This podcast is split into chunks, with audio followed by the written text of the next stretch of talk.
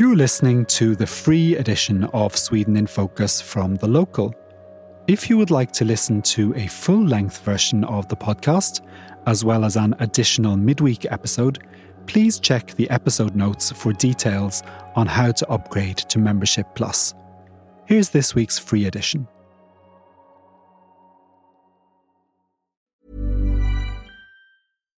One size fits all seems like a good idea for clothes until you try them on. Same goes for healthcare. That's why United Healthcare offers flexible, budget friendly coverage for medical, vision, dental, and more. Learn more at uh1.com. Hello, and welcome to the latest episode of Sweden in Focus, the Locals weekly podcast casting a curious eye over the latest news from Sweden. We're recording this episode on Thursday, the 16th of June. Coming up on this week's show, we're going to meet someone who moved to Sweden after studying the country's performance in international rankings. We will seek to untangle Sweden's budget mess. We'll discuss the Left Party and their chances in the September election after we interviewed party leader Nooshi Dadgostar. And finally, we'll look ahead to the summer holidays and if Sweden is making any progress in shortening the queues for airport security that have been causing major headaches for international travellers. I'm Paul O'Mahony and I'm joined today by James Savage in Stockholm and Richard Orange and Becky Waterton in Malmö. And we also have a guest in the Malmö studio who's joining us for the first part of the show. And he is Carlos Velasco, a computer programmer from Honduras, who we'll be talking to in just a couple of minutes about his unorthodox reasons for moving to Sweden. Hello, everybody. Hello. Hello. Hello. And just before we get to Carlos, how's everybody else doing? James, you've had a, a rough week. yeah, I had COVID, um, but so that wasn't much fun. But um, despite my three vaccines, but you know, it, well, it felt it felt like uh, I've been feeling almost a little bit left out. It felt like felt like everyone in the world had had COVID apart from me. So No, I was now thinking it's after- very uh, 2020 of you. It, is, it felt very 2020, slightly retro, so it felt sort of weirdly nice to get it over with. It is one of those weird things. You you read all about it during the sort of height of the pandemic, and you know all these, you know, it was a terribly serious thing, and now now it's sort of like you're not not really quite sure what it is and how to handle it anymore. Did you have to isolate? Did you have to test? Well, you didn't. You don't have to test. You do. I think you have to isolate. I did isolate anyway. I stayed at home and, and avoided other people. I thought that was the, the, the considerate yeah. thing to do. Um, I'm not really sure exactly how to handle it now that I'm feeling better, but I think I might just get on with life. Yeah, good. I mean, good to hear that you are feeling better. It's, it's been you've had it for about a week now, right? I've had it for about a week now, so I, I decided I decided today not to cram myself into a tiny, tiny podcast studio with you, Paul, and potentially still give it to you. But I think um, I think I'm going to go back to a normal Yeah, life now. I'm eternally grateful for that. okay, and Becky, you interviewed uh, Nooshi Dadgostar last week. How how was that? Yeah, I mean, it was pretty nerve wracking because it was very spontaneous.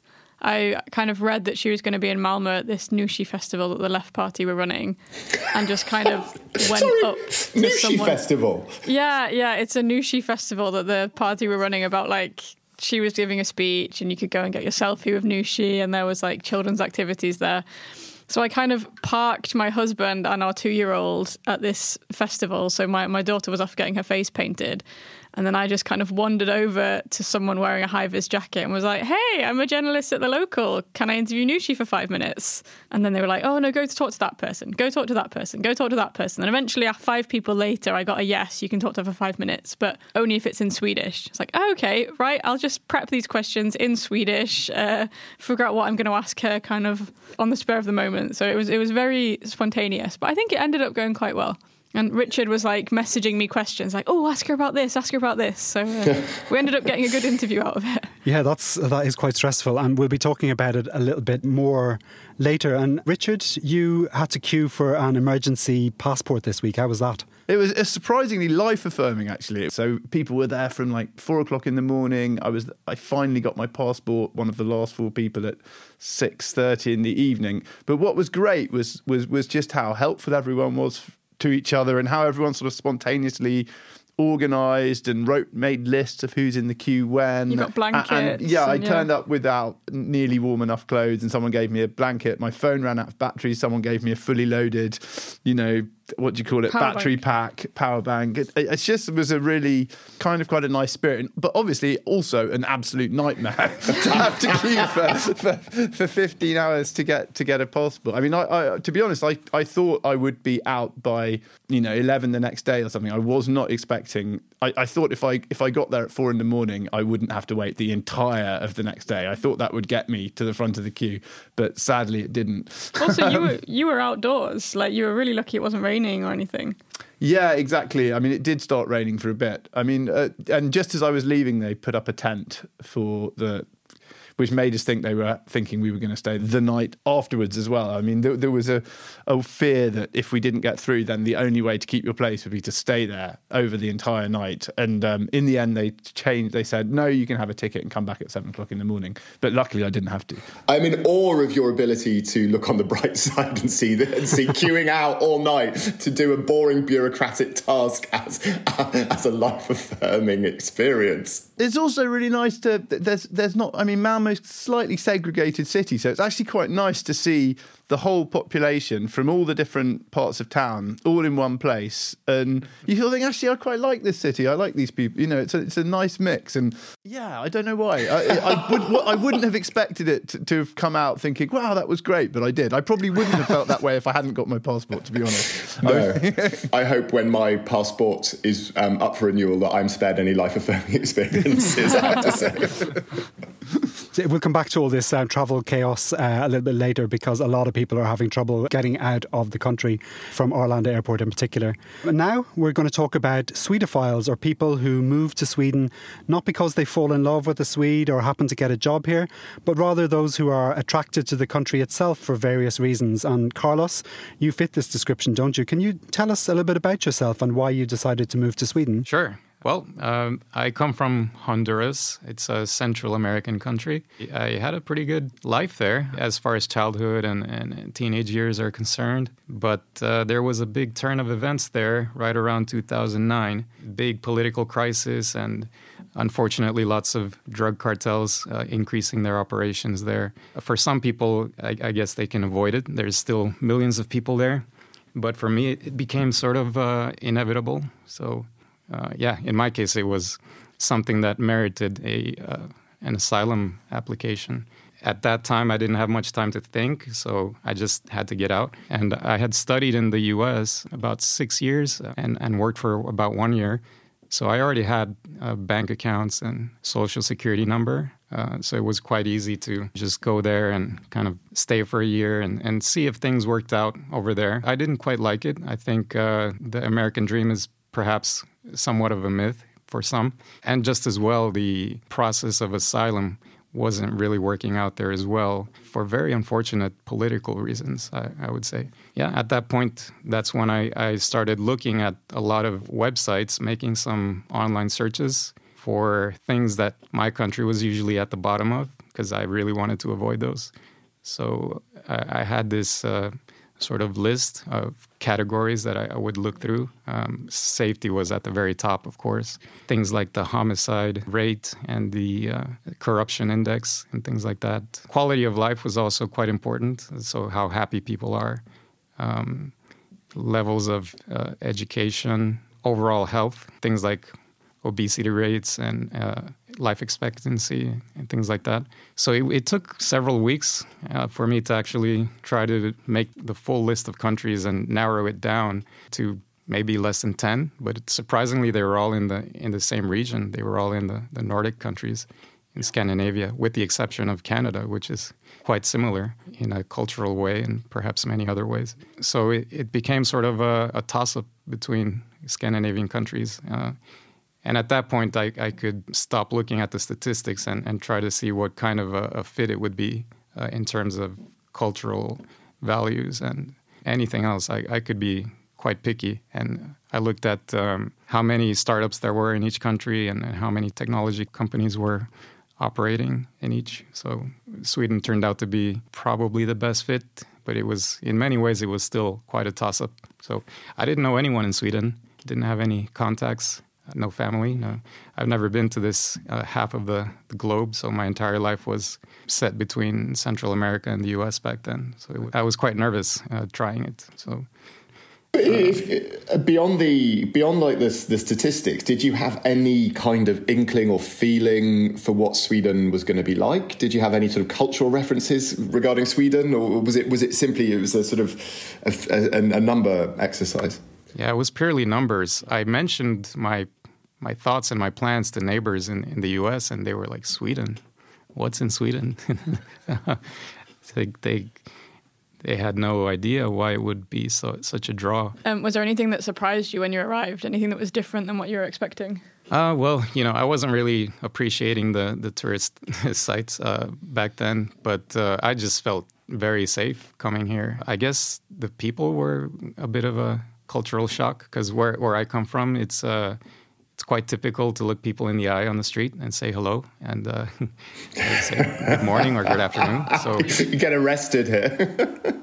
Are you happy with your decision, or have you ever regretted it coming to Sweden? Not at all. I mean, everything really uh, added up as far as the statistics are concerned. Uh, so, in that sense, the decisions I made based on those studies, I have no regrets whatsoever. Uh, I've decided to live here permanently now that I'm, I'm able to. Um, so I'd, I'd be quite happy to to have my my last remaining days be in Sweden. Was it hard to get was it hard to get established here and find a job? Oh yeah, it wasn't for any of the statistical reasons. It was uh, due to the the refugee crisis and uh, political reasons that I was talking about earlier.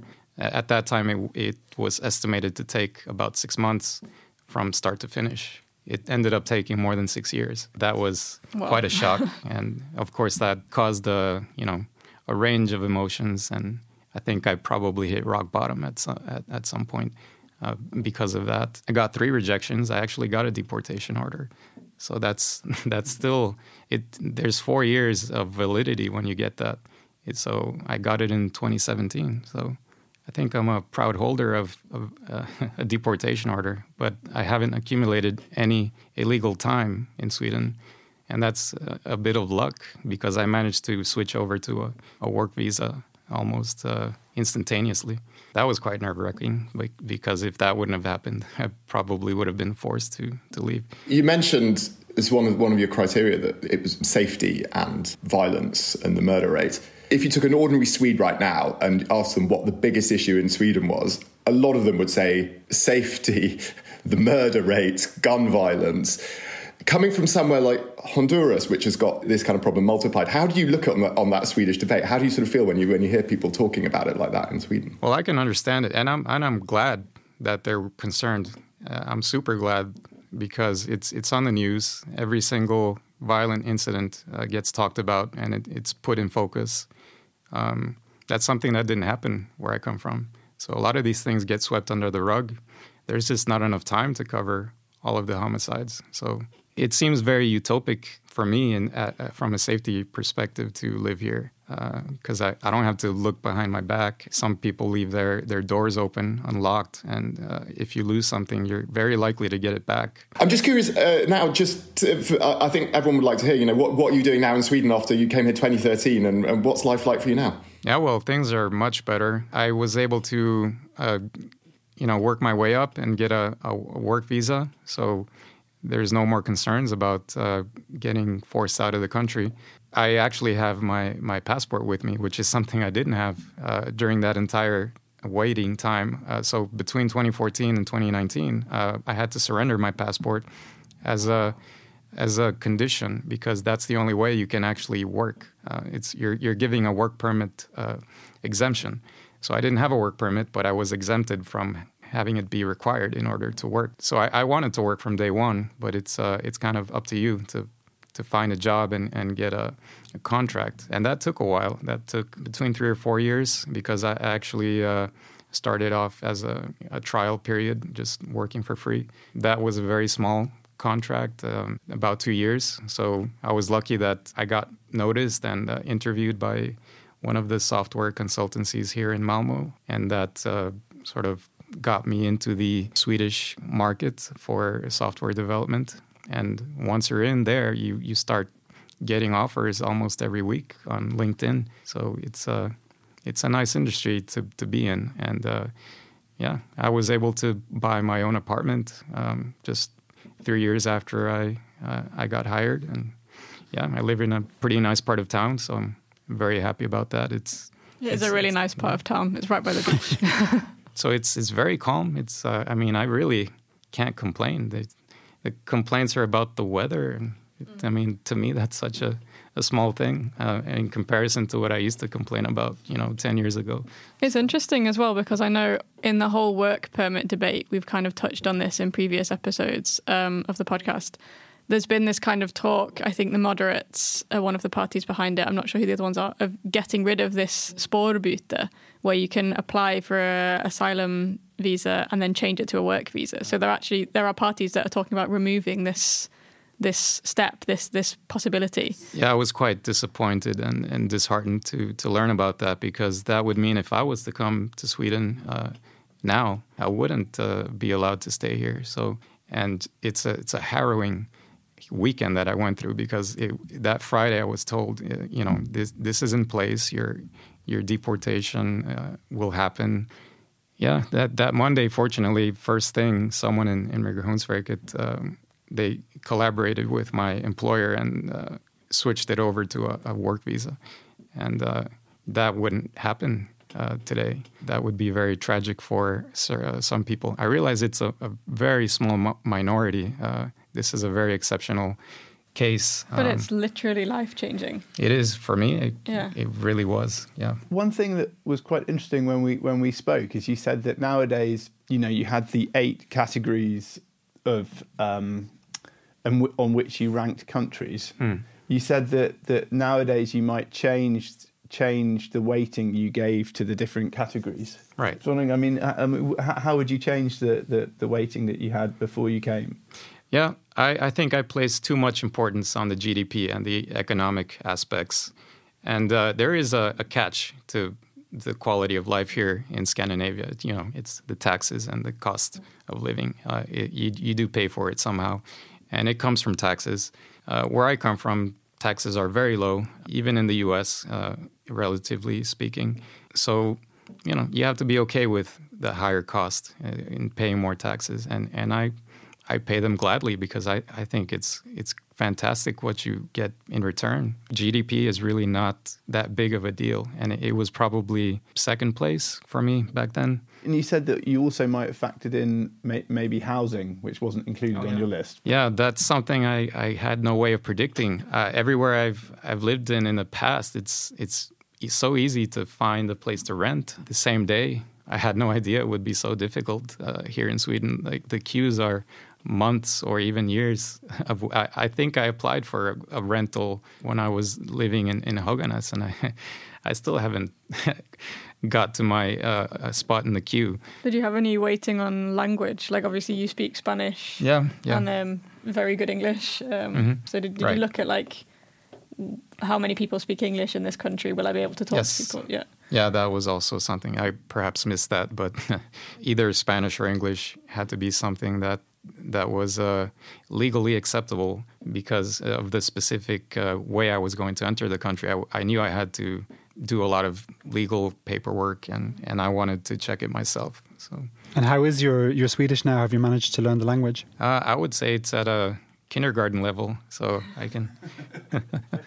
yeah, it was. It, this is one of those things that uh, it's it sort of uh, bothers me, but I, I was very motivated uh, when I came to Sweden to to study Swedish. But I didn't have a personal number back then, and if you want to get into a school, you must have this personal number. I tried and tried, and I insisted, even when I was told no. But every time I was told, you need to have this personal number, otherwise you, we can't register you for class. So yeah, after a while, I, I switched my focus. I, I was studying it on my own um, from the library. Uh, and using apps as well. But I, I switched over to software. I just studied studied that instead, and uh, that's what eventually uh, led to the job I have now. And Richard, um, you're running a series of articles on the local about Swedophiles at the moment. What kind of other things have people been telling you? A lot of foreigners who end up in Sweden kind of end up here by mistake. You know, it's not it's not like France where people dream of going to France and you know living on brie and nice red wine and writing their novel. Or it's it, you just end up here by mistake. But when I came here, first I met a uh, German girl who was a statistician, and she had, you know, decided to move here partly because of that, and and then I worked at Radio Sweden, and the editor there, Chris Boswell, is a kind of Eurovision obsessive who, when he was a teenager somewhere in London, was already obsessed with Sweden and came here because of that. And I've met quite a lot of those people since. There's also social democrats, people who who are really committed to a kind of social democrat society and see Sweden as a kind of ideal exemplar of that. And you get people moving from South America, particularly quite often from sort of Latin countries, which are a bit more chaotic, and they're sort of seeking the sort of stability and the order that there is in Sweden. And the other thing is music, like like biz- Sweden has a bizarre type of metal scene, like melodic metal stuff I know nothing about, like thrash metal. And uh, my neighbours in Malmo are Italians who are obsessed with, you know, the Swedish melodic metal. And and it's enough to move country just to be near to that thing, which I, I find fascinating that people are willing to uproot their entire lives just because of they're going to the sort of the capital of melodic metal, you know? Because as someone who kind of, you know, I, I'm really fascinated by Sweden, but I would not have really chosen to come here. and so I find it fascinating that there are people who have. And uh, and yeah, and, and and since and I put out some requests on on the sort of various expat pages, and I got so many answers from people like Carlos, who came for the num because of they, they'd sort of studied the numbers, or from people who came for music or design. Well, you said that I'm one of these people. And Becky is is one of these people. You can out yourself now, Becky. Yeah. So, although for Denmark, really, the only reason I ended up in Scandinavia was because when I was choosing what to study at university, there was a lot of Scandinavian crime dramas on TV in the UK. so I was like, oh, Scandinavian studies, that sounds good. Never been to Denmark, never been to Sweden. And then just kind of ended up moving after I studied Danish at uni. I moved over to Denmark for a master's and then met a Swede and moved here. So it was all just like, yeah, that sounds cool. I'll do that. I'll just move to a different country because I watched a lot of crime dramas. This language sounds cool. It was, uh, was it, what's the name? Is it Sarah Lund, the, the one with the jumper? Yeah, well, you're wearing it. Aren't you wearing a Sarah Lund jumper there? I'm just, I can only see, a, I can only see an arm of it. No, this is just from H&M, although that is also Scandinavian. It was definitely too many crime dramas. Carlos, thanks very much for joining us. It was really, really interesting to hear your story. Yeah, thanks for having me. Great to meet you, Carlos. Likewise. I know that many of our listeners are paying members of the local. A big thank you for supporting us. It's absolutely crucial and enables us to keep covering the news and bringing you essential information from Sweden. And I just want to remind you that we have a new weekly newsletter for paying members launching on the 4th of July. It's called Sweden Elects. It's going to be produced by editor Emma Lövgren and will focus on the upcoming election. And you can sign up now at thelocal.se forward slash newsletters. On to the Left Party now. Uh, last week, Becky spoke to uh, Nooshi Dadgostar, as we heard earlier, for the local's third party leader interview. And you can read the write up of the interview on the website, thelocal.se, obviously. Becky, who is Nooshi Dadgostar and how long has she been Left Party leader? She took over in 2020 from Jonas Sjöstedt, um, their previous leader. She was born in a refugee centre in Perstorp in Skåne and grew up in Gothenburg. Her parents are political immigrants or political asylum seekers from Iran. And what policies um, differentiate the Left Party most from other parties? If we talk about sort of generalities and we look at and we, and we look at sort of where the Left Party comes from, the Left Party is um, is is the furthest left in Swedish politics. So, broadly speaking, higher taxes, higher benefits, more public spending, um, more public spending on healthcare, education, and that kind of thing. So, if you are on the left of politics and you think that the Social Democrats are a bit too centrist and too right wing, then you then you vote then you vote for the left party. What their opponents would, would point to in, in the case of the left party is that you know that they that they derive from the from the old communist party. Um, they have that they have that background as well. Um, although the left party, I guess, would, would now say that that's um, ancient history since the you know, fall of the Berlin Wall. But that's something that's obviously dogged them for for, for many many years. They are a, a, a full blown socialist party. If that is your cup of tea, then they are the party for you to vote for. But their supporters, uh, their actual supporters, I think, tend more towards the sort of urban, sort of university educated left, I would say. I mean, they, they, yeah. there aren't that many kind of factory workers who vote for the left party. Broadly no. speaking, but I mean, you, I mean, you, you can you can look at parts of the, you know parts of the country where they have strong support. For instance, in um, parts of um, Bergslagen, the old industrial heartland, Fagersta is the town in in, in uh, which I think is in Dalarna, where, where they which is a very, very industrial place where they um, have for many years controlled the, the, the, local council. One of the few that they do. in northern Sweden as well, I think. Uh, exactly. So, so yes, I mean there is this kind of like you know these. Uh, you know, what, what do you say? Uh, you know, Södermalm in Stockholm. That's you know, the quite a lot of Vänster, Vänsterpartister, left party voters. yeah, Which is right. where this Nooshi festival was being held. Right, exactly. So, so you've got yes, you've you've got you've got those kind of like um, middle class uh, urban socialists, and then you've got the. But then you, know they do have working class voters as well. And and, and, one of the things that, that, that Nooshi Dadgostar is, is, is, focusing now is trying to is trying to reach traditional left wing working class voters, which is why, and she's been criticised for this a bit. Um, she's sort of been toning down perhaps a bit of the environmentalism that um, previous leaders of the left party have focused on and focusing more on sort of um, old-fashioned industrial left-wingery. This was also reflected in this event. There was after the Q&A there was um, someone that stormed the stage, which wasn't particularly difficult because it was very low down and there weren't any security.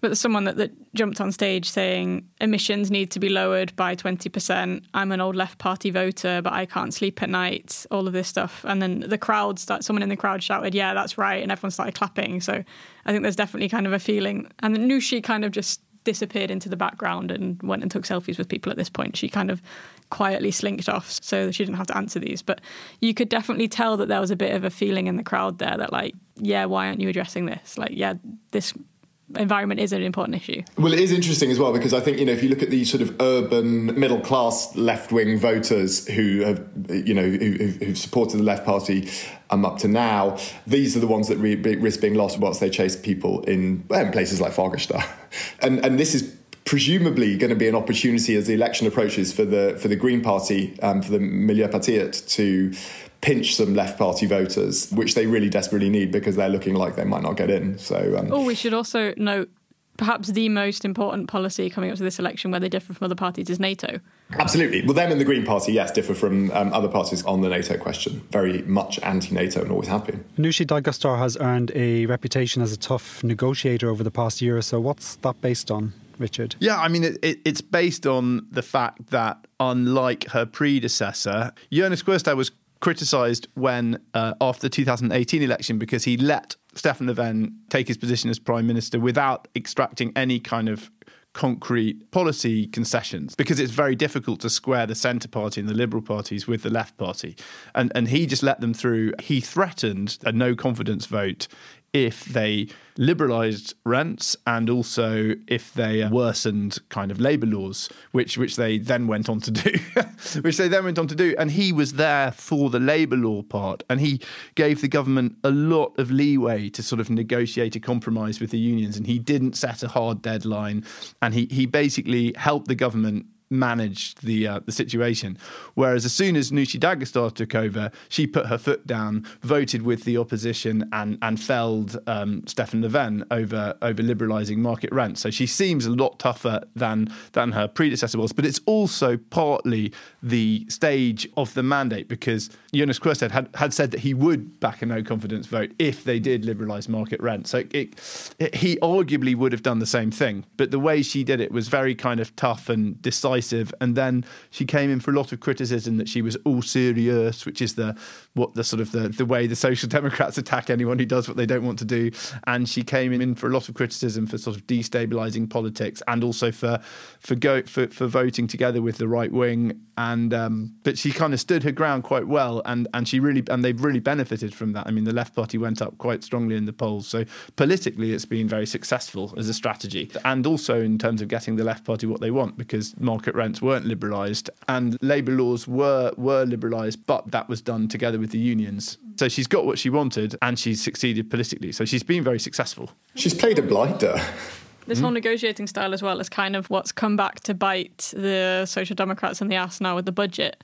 they're calling it the Nooshi tillägget to pensions. Nooshi Dadgostar refused to back Magdalena Andersson's prime ministerial bid unless she got a concession on pensions. And she got this concession on pensions that's being put in the budget, but then it's not very popular with the opposition. So this is kind of what's all bubbling up and has created this issue that we've got now with the with the budget that might or might not get passed and all the drama there. I can't imagine they would be in the government, but mm-hmm. they, they kind of know that their best way of getting their policies through is to use whatever power they have over the government to kind of get concessions. But if you look at it before Nooshi Dadgostar took over, they were being accused, and you know, with some justification, of being a doormat. That they were they were never going to vote out a social democratic government because the alternative for them was you know a government involving the Sweden Democrats and the moderates, which was anathema to them. But I think Nooshi Dadgostar has said, well, actually, you know, it's not all our responsibility. We are going to use the power that we have, and if there are consequences to that, when so well, so be it. We have the power and we and, and it's our right and we our voters expect us to use it. But it also works in a sort of long term strategic sense. So when they were trying to lure the Liberal and the Centre parties across the, the blockgränsen to, to the left wing bloc, it was sensible for the left party to keep quiet. But then as soon as they're kind of I mean now now the moderates have gone in with the Sweden Democrats it's very difficult for the Centre Party to go back, so they don't have any mm. leverage. So then the Left Party has room to come out and go, actually, we want this. And then the Centre Party has to go, well, yeah, maybe. And they can no longer demand what they want. Because what the Centre Party got in 2018 was an incredible list of policy concessions, which you know, few right wing governments would have would have put through, and the Social Democrats mm. had to enact it all. But the price has been that now they're now they're kind of stuck, and the left party can now say, actually, no, you can't have that. And for the Social Democrats, that's quite handy because it means that they no longer have to give such concessions to the to the centre party. The size of the left party has the potential to become a problem for the Social Democrats. The more dependent the Social Democrats are on the left party, and the more they are therefore dragged to the left, the greater difficulty they are going to have reaching centrist voters. And that potentially, you know, given that the Social Democrats long term aim has been was has been to sort of destroy the unity of the centre right parties, which they've kind of done, but also to you know place itself in the centre and be, and be able to rule from the centre. A large, strong left party puts certain constraints on that, so you know it's it's not unproblematic for uh, Magdalena Andersson. Sweden was uh, supposed to get a new spring budget this week, but things got very messy. The government declined to vote for its own budget proposal after the Parliament's Finance Committee refused to authorise some late amendments. Instead, the opposition's proposal was put to the floor and didn't receive enough votes to pass. Can somebody please explain what's going on and what happens next? What's going on, if we t- if we take a step back, is um, what's been going on for most of this parliament, which is that there is no majority for anything really in this parliament, or there's a very very shaky majority of, of, of one for the centre to left wing parties. If we look at the, the the content of what's going on here. The main thing in this budget is two proposals, one from the right wing parties, one from the left wing parties, on pensions, which would both see pensions rise for people on the lowest pensions. The differences between these are the, the parties blow them up, um, but you know when you actually look at what the differences would mean in terms of what the poorest pensioners would get, at least insignificant differences. Right now, it's about power play. It's about showing who's got momentum, who's got the you know who's got the upper hand in Parliament. So we're recording this on Thursday. It looks like the government is going to present its amended budget proposal tomorrow, Friday, and the likelihood is that it will be put to the vote on, on Wednesday. Have I understood that correctly? That is correct, and then we'll see we'll see whether it goes through. Of course, the, another thing that's interesting here, and perhaps the thing that is that has the, the largest potential to to be important is again Amineh Kakabaveh, this um, the independent former left party MP. Amineh Kakabaveh has now put further stipulations to the Social Democrats for what it would take to support their proposal, and one of those is no arms sales to Turkey, which, in the context of the NATO discussion, is um, is, is, is, is, is complicating things even more. So there's there is a NATO aspect to this as well. And if she decides to abstain, the most likely outcome is a dead heat. And what happens in that eventuality? They draw lots, and the and, and, and, and so it will be down to a 50 50 chance as to which budget goes through. Yeah, it's very possible that it will come down to that. It is very possible that we will have budget by lot drawing. a quite incredible outcome. I was watching the TV news last night and they, they interviewed some voters who are just exasperated at this new sort of round of confusion in the in the Riksdag and people who were interviewed sort of accused the MPs of using the Riksdag as a playground. Is there a risk that this is going to spark some sort of voter apathy? I mean, look at us. Our job is literally to understand this and to talk about this and to write about this, and we're all fed up. I'm happy I can't vote because I don't have to. I don't have to think about this. I can just ignore it and just wait and see what happens at the end of the election. I mean, I, I think I think the, the the benefit has to be for the right wing parties because because people will say, okay, we don't really like the idea of a government backed by the Sweden Democrats, but it has to be better than this chaos. I don't know. I think the problem we have now is not so much the composition of the government, it's the fact that it doesn't have a majority, right? So a right wing government without a majority is going to be just as hard to manage and unstable as the government we've got now.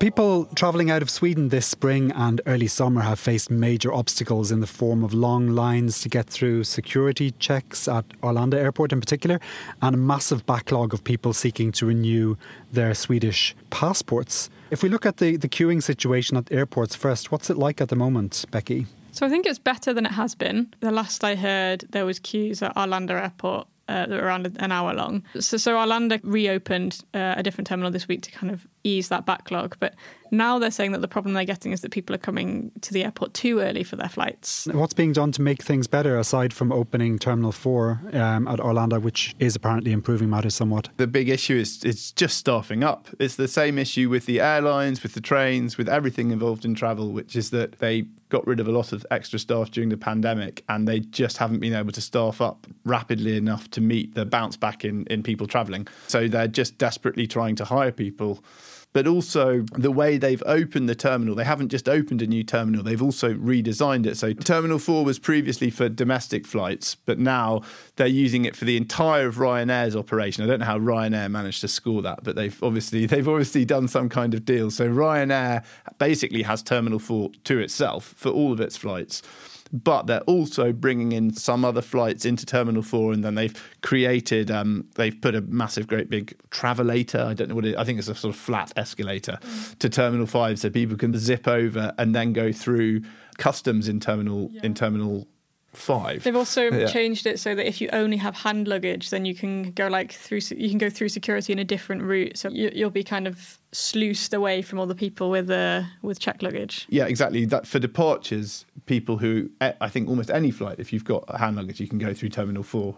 And and do all your sort of security security there, and then go get your flight in Terminal Five. So that should help, but but but they've still got the problem that they just don't have enough people to check to do the security and the baggage check-in. So so they, they, that doesn't create more staff; it just creates more space. And SAS have just announced a pilot strike starting in the end of June. So that's going to make life even more chaotic. And that's going to be affecting Denmark, Sweden, and Norway. Also, saw that uh, the SJ, the Swedish railway operator, has a shortage of train drivers for the summer as well because everybody's entitled to these four weeks of leave in a row every summer. And obviously, there aren't just a magic number of train drivers who can cover for them. So, I don't know, just stay at home. So, basically, we've got a great article on the site of what you can do in Sweden in summer. And um, I would suggest looking at that and not choosing anywhere that you have to get to by train.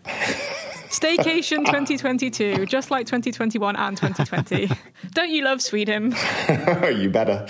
And Becky mentioned that people are arriving at the airport too early. How long before departure are people being recommended to arrive at the airport, James? Two hours, I think, two to three hours, which, you know, it's all very well. But if you then see people on Facebook say, well, it took me two hours to get through to security, then it doesn't feel massively reassuring. I think Swedavia is recommending to, to, to, to, check with your airline how early you have to arrive. So so rather than just turn up four hours behind, if the, if your airline says you need at least four hours, then you can come four hours early. But mm. uh, otherwise, just come you know, two hours early. I think they were saying as well that it's busiest in the morning and then it kind of gets more the queues get shorter after lunch. So if you're if you can choose when you're flying, if you choose an evening flight or a flight after lunchtime, then I think you can maybe get to the airport a little bit shorter. Although disclaimer, if you miss your flight, don't follow my advice. Maybe maybe check with your airline. Don't just do what I say.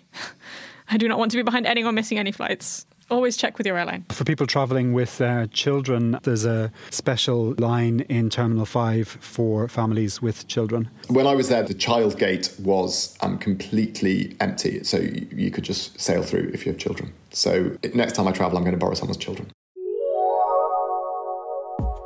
And that takes us to the end of this week's Sweden in Focus. Thank you for listening, and thank you to this week's guests Becky Waterton, James Savage, and Richard Orange, and our special guest Carlos Velasco. We'll be back again next Saturday. Until then, take care.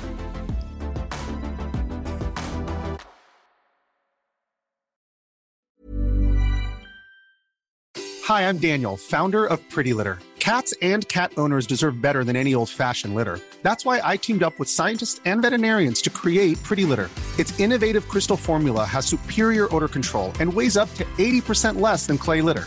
Pretty Litter even monitors health by changing colors to help detect early signs of potential illness. It's the world's smartest kitty litter. Go to prettylitter.com and use code ACAST for 20% off your first order and a free cat toy. Terms and conditions apply. See site for details. Planning for your next trip? Elevate your travel style with Quince. Quince has all the jet setting essentials you'll want for your next getaway, like European linen, premium luggage options, buttery soft Italian leather bags, and so much more. And is all priced at 50 to 80% less than similar brands. Plus, Quince only works with factories that use safe and ethical manufacturing practices. Pack your bags with high-quality essentials you'll be wearing for vacations to come with Quince. Go to quince.com slash pack for free shipping and 365-day returns. That's all for this week's free edition of Sweden in Focus. If you'd like to hear a full-length version of the podcast each week, as well as an additional midweek episode with more interviews and analysis, please upgrade to Membership Plus. Make sure to check the episode notes for details on how to upgrade. Sweden in Focus is a podcast by the local Europe. Our sound engineer is Reese Edwards. The publisher is James Savage.